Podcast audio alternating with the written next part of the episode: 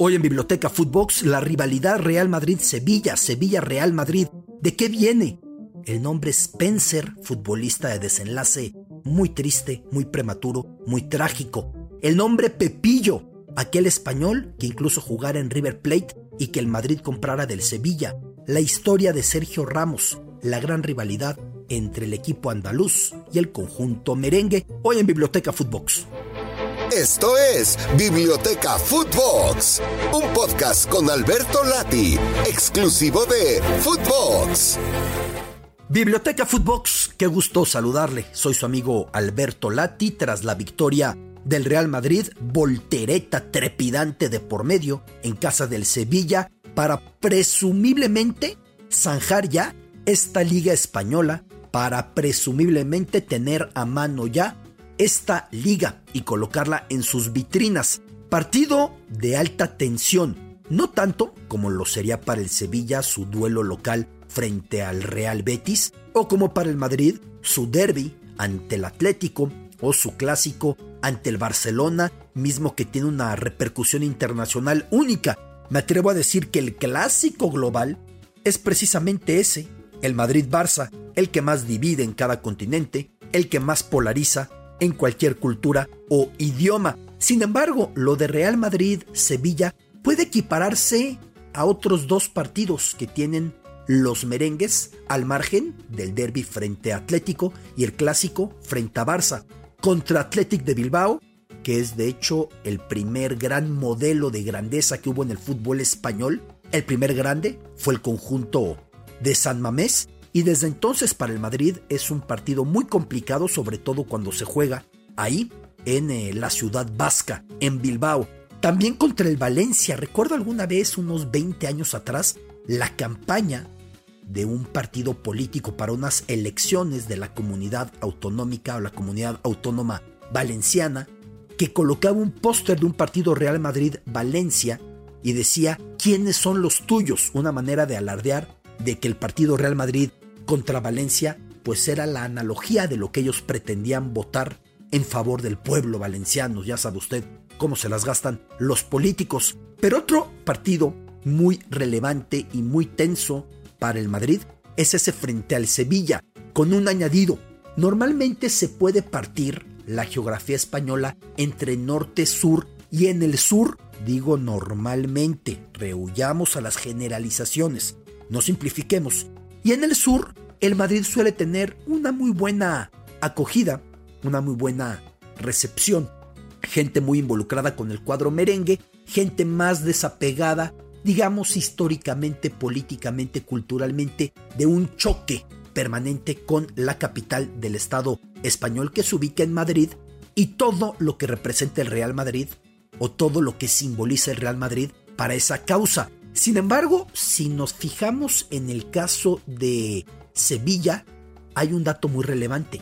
En esta ciudad, la capital andaluza, apenas existe una peña del Real Madrid. ¿Qué son las peñas? Los grupos de animación, los grupos que se reúnen para apoyar a un equipo en determinada ciudad. Una sola peña madridista en Sevilla que contrasta contra las 80 o más de 80 existen por todo Andalucía, por ejemplo, en Granada, por ejemplo, en Córdoba, por ejemplo, en Jaén, por ejemplo, en Huelva, por ejemplo, en Málaga, en Marbella y por cada confín de Andalucía.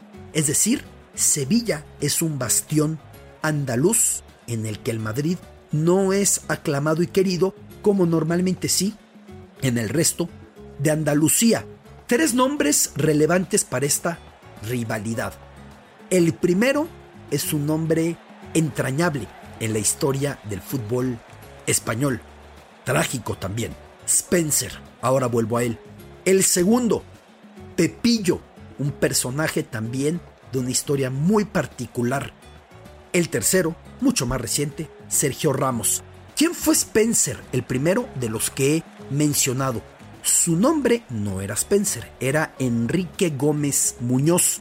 Al haber nacido en una familia aristocrática, las altas capas, los señoritos andaluces, los más privilegiados de Sevilla, Enrique Gómez Muñoz decide jugar con el seudónimo de Spencer. Él nace a fines del siglo XIX, hacia el año 1898, y como su familia se opone a que juegue fútbol, por entonces la aristocracia se negaba y daba la espalda a ese juego de patear y perseguir una pelota, Enrique Gómez Muñoz se coloca el seudónimo de Spencer. Lo de Spencer algunos lo atribuyen a uno de los grandes patriarcas o fundadores del fútbol en Andalucía, pero en Jerez, muy cerca de Sevilla, pero esto ya pegado en lo que es Cádiz. Ahí en Jerez, un Spencer, un británico, había sido muy relevante para la fundación del equipo y acaso por eso Enrique Gómez Muñoz, este futbolista que jugaba por el costado, que driblaba,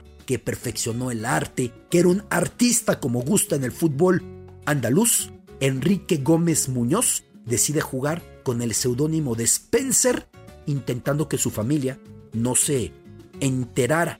A los 15 años ya jugaba en el Sevilla. Siguió jugando ahí, solo interrumpió este periplo al tener que hacer el servicio militar en Asturias y dar una vuelta por el fútbol asturiano, por el Oviedo. Sin embargo, se iba a convertir a su regreso al Sevilla en el primer futbolista del Sevilla Fútbol Club en llegar a la selección española. Cada que este personaje, Enrique Gómez Muñoz, enfrentaba al Real Madrid, le hacía goles, de a tiro por viaje. Y cuando de pronto se da un partido en 1926 estaba recuperándose de una operación de apendicitis.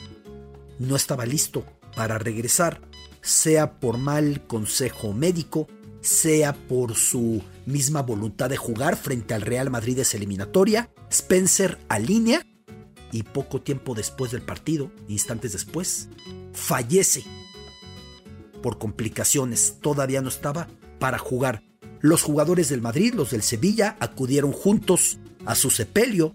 Fue una tragedia, un tipo queridísimo. Algunos le atribuyen la invención de la chilena. Ya sabe que la chilena abunda en padres. Leónidas, el gran delantero brasileño del Mundial del 38, pero fue posterior a Spencer, que murió en 1926. Lo mismo en el puerto del Callao, en Perú. Muchos le decían eh, la chalaca, que es de hecho el gentilicio del puerto. Otros le dicen la chilena porque en Chile la empezó a hacer un delantero inmigrante vasco. Como sea, muchos dicen que el primero que la hizo fue este personaje bajo el seudónimo o bajo el apodo Spencer, un tipo de arte, un tipo de estética, un tipo de virtuosismo, un tipo que enamoraba a las gradas y que siempre hacía gol al Madrid, hasta que jugó frente al Madrid sin estar recuperado de aquella cirugía de apendicitis y a los 27 años el primer sevillista seleccionado español, Enrique Gómez Muñoz, alias Spencer, fallecía. Ese fue el primer personaje en esta rivalidad. El segundo es otro personajazo y como decía, respondía al nombre de Pepillo. ¿Quién fue Pepillo? El Sevilla fue dirigido en los años 50 por el gran Elenio Herrera antes de su explosión como gran director técnico.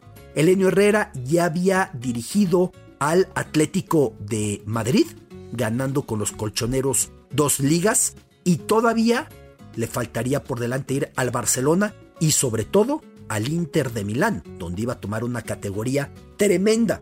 Así que Elenio Herrera dirige al Sevilla en 1953, terminada su etapa en el Atlético de Madrid, con el que había ganado dos torneos de liga. Y llegando al Sevilla, tiene varios partidos muy ríspidos enfrentando al Real Madrid. En la Copa de Europa de la 57-58, la hoy Champions League, el Sevilla fue como segundo lugar de la Liga Española porque el Real Madrid ocupaba la plaza ya como campeón defensor y se enfrentaron y el Madrid lo goleó, pero se iban a encontrar en numerosas ocasiones, en torneo de Copa, en torneo de Liga, con pleitos, con grescas, con trifulcas, se daban con todo, por ahí hubo alguna expulsión alguna vez y el jugador del Sevilla Campanal no se quiso ir de la cancha hasta que tuvieron que bajar a la cancha el alcalde de Sevilla. El caso de Carranza, junto con Santiago Bernabéu, el presidente del Madrid para convencerlo, para combinarlo de que dejara la cancha porque había sido expulsado. En ese Sevilla, el crack era Pepillo, un delantero con una gran capacidad, un delantero con mucho gol. Algunos por entonces le llamaban Pepillo II. Su nombre completo, José García Castro. ¿Y qué hizo Santiago Bernabéu al ver que Pepillo siempre anotaba al Madrid? Se lo llevó al conjunto merengue en 1959. Los aficionados del Sevilla, muchos dijeron que no se lo llevaba porque lo requiriera, lo que el Madrid tenía en aquel instante en la delantera, encabezada por el gran Di Stefano y Puskas, iba a llegar Copa, había llegado Didi, uno de los cracks de Brasil que apenas jugaría por sus pleitos con Di Stefano, dos egos de ese tamaño no cabían en el vestuario merengue, pero se lo llevó Bernabéu y decían los sevillistas, solo se lo lleva para debilitar al Sevilla y no para fortalecer al Madrid. Pepillo empezó haciendo muchos goles con el Madrid, cada que aparecía funcionaba hasta que Di Stefano salió de alguna lesión y se fue diluyendo su concurso con el conjunto merengue. Cada vez aparecía menos y menos y menos. Elenio Herrera siempre molesto porque le habían quitado a Pepillo, la afición sevillista también siempre molesta con el Madrid y con Bernabéu por haberlos despojado de Pepillo. Santiago Bernabéu, al ver que no podía jugar y terco con que Pepillo era el sucesor de Alfredo Di Stefano, lo mandó prestado al River Plate. Argentina venía de la huelga y la gran crisis que propició en los primeros 50, en parte esto hizo que Alfredo Di Stefano se fuera primero a Colombia y luego a España, y luego venía de un Mundial del 58, de un fracaso en el que se quedó en la primera ronda.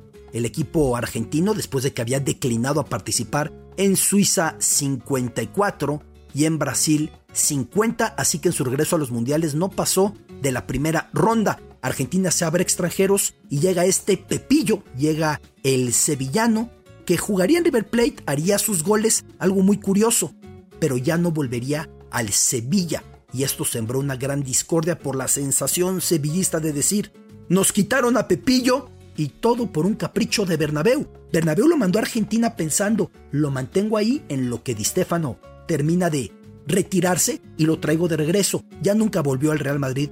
Pepillo. Y el tercero de estos personajes es Sergio Ramos, quien muy jovencito aparece en el conjunto del Sevilla ya con un don de mando espectacular, ya con aportación ofensiva, ya con una gran promesa de lo que vendría con él. Y Sergio Ramos, apenas en el año 2005, sería transferido al Real Madrid siendo muy, pero muy jovencito.